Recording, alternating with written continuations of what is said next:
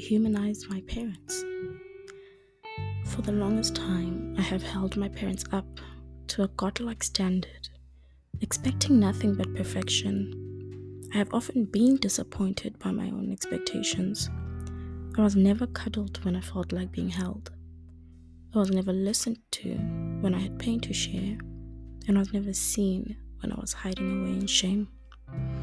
I let my ideology of what parents are and what they can do get in the way of truly seeing them for who they are tired humans trying to navigate life in survival mode.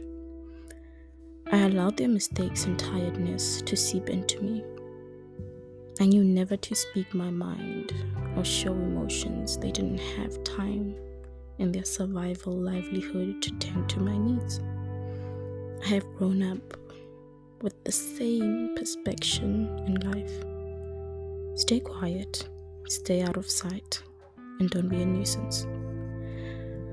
But how do I forgive my parents' neglect and rework myself?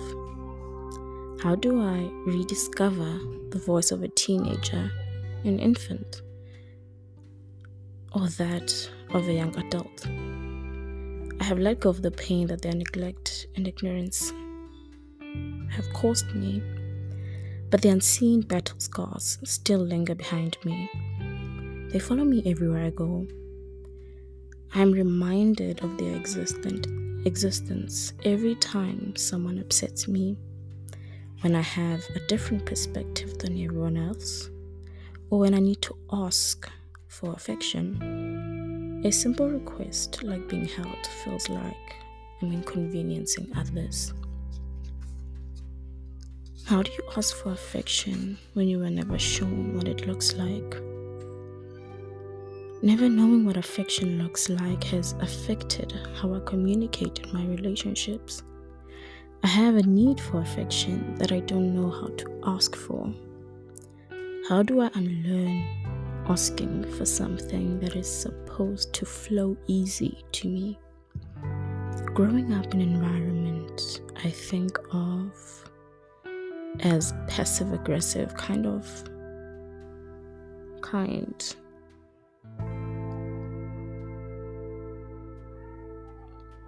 Love is something I don't know how to leave. The challenges we're experiencing now keep feeding my anxiety, but I'm still seen as too young to have an opinion, too old to be childish. The complex position I find myself in has me questioning my position and value in my family.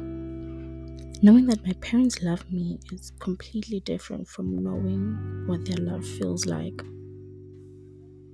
See, for my parents, clothes on your back, food on your table, good education, good education, and a roof over your head is their love language.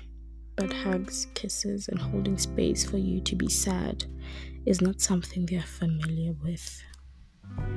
Being raised by parents whereby we are a significant age difference apart is something that I can't put into words.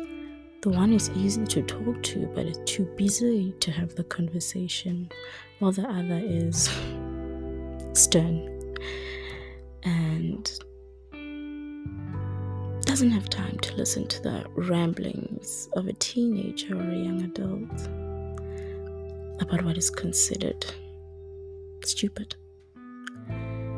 A little daddy's girl I've always been found ways around getting what I want. The little jokes we made together kept me sane. But I knew and always know that there's nothing my mother would never do for me if she knows it will bring us happiness and success.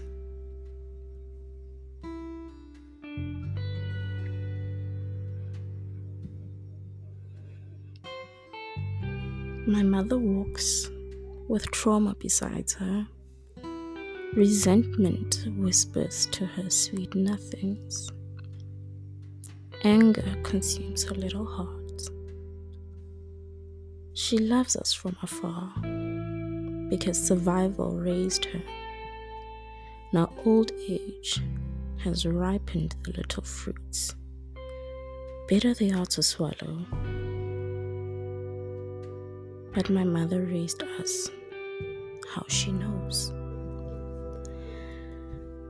Hey everyone.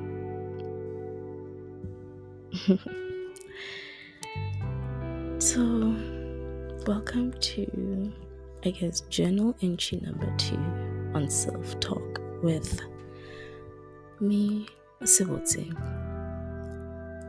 On today's episode, I guess it's a lot of trauma dumping, huh?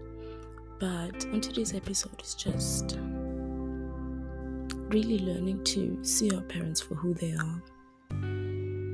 Because I find that having allowed myself to do this has put me in a space where I'm able to understand and forgive be okay with certain mistakes that my parents make because they're human. Yes, I am their responsibility as their child, but they are not God. They can only do so much, they can only see things in a certain perspective, influenced by their humanity.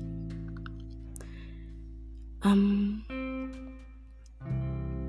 one thing that's sorry, one thing I've realized with growing up, as I've said in this journal entry, is how growing up has influenced a lot of things, my needs in in I'd say mainly in romantic relationships. It's like my romantic relationships become a space where I can undo a lot of stuff um, they become a space where I can heal a lot of hurt. And, you know, we always talk about love languages. And I guess in a romantic relationship, I feel like that's the space where I feel like I can finally have my love languages tended to as much as I can tend to them myself. I love buying gifts for myself. You know, um, I journal to allow myself to express because I guess this is my new way of expressing, talking to myself right now in bed,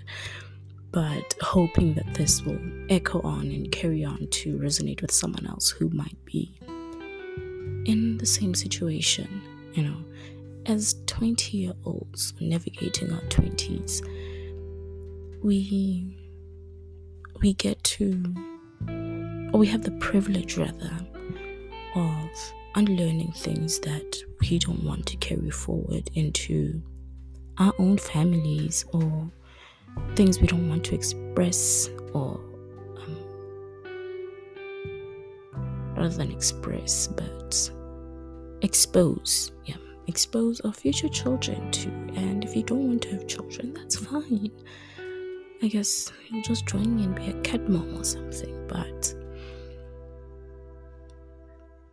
This is the time where we unlearn, where we make mistakes in, in an attempt to understand ourselves better, to see ourselves in a better light. And I don't think we should harbor resentment for the mistakes made by our parents, but the minute you humanize them, you see them as they're still your parents, please respect them, but you see them as the same person that you are. It's the same thing as you seeing your friend as they are, they can make mistakes and you're able to forgive. So the minute you bring your parents down from that pedestal of godlike status of you are supposed to know what you're doing. You are supposed to take care of me the way you should be doing it because I am a person with needs, and these are the needs. You are able to move on accept that parents have limitations, they're not perfect. And, you know, there's nothing that you can do to change them. You can't change someone to fit your needs.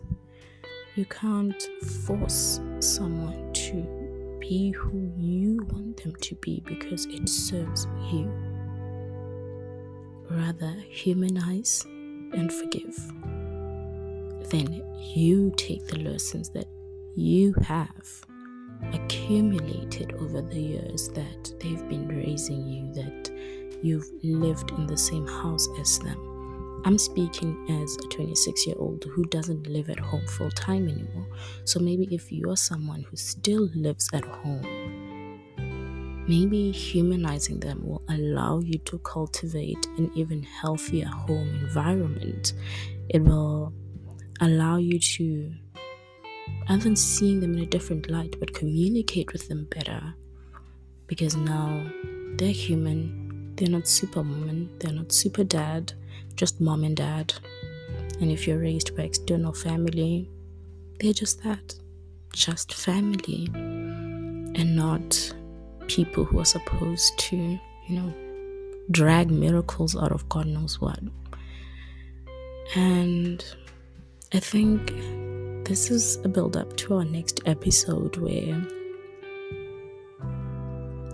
I will be discussing love languages and, well, my personal ones anyway, but also realizing how the absence of such love languages leads you to, I guess, be in survival mode. Um, the main thing we're going to discuss is touch starvation. So, yeah, thank you so much for being a part of this episode, and I hope wherever you are, you are at least learning something from spending time with me. And let love flow to you, you know, wherever you are. Love, peace, happiness, cultivate a space of peace, joy, and success. And I'll see you in the next episode. Okay, bye.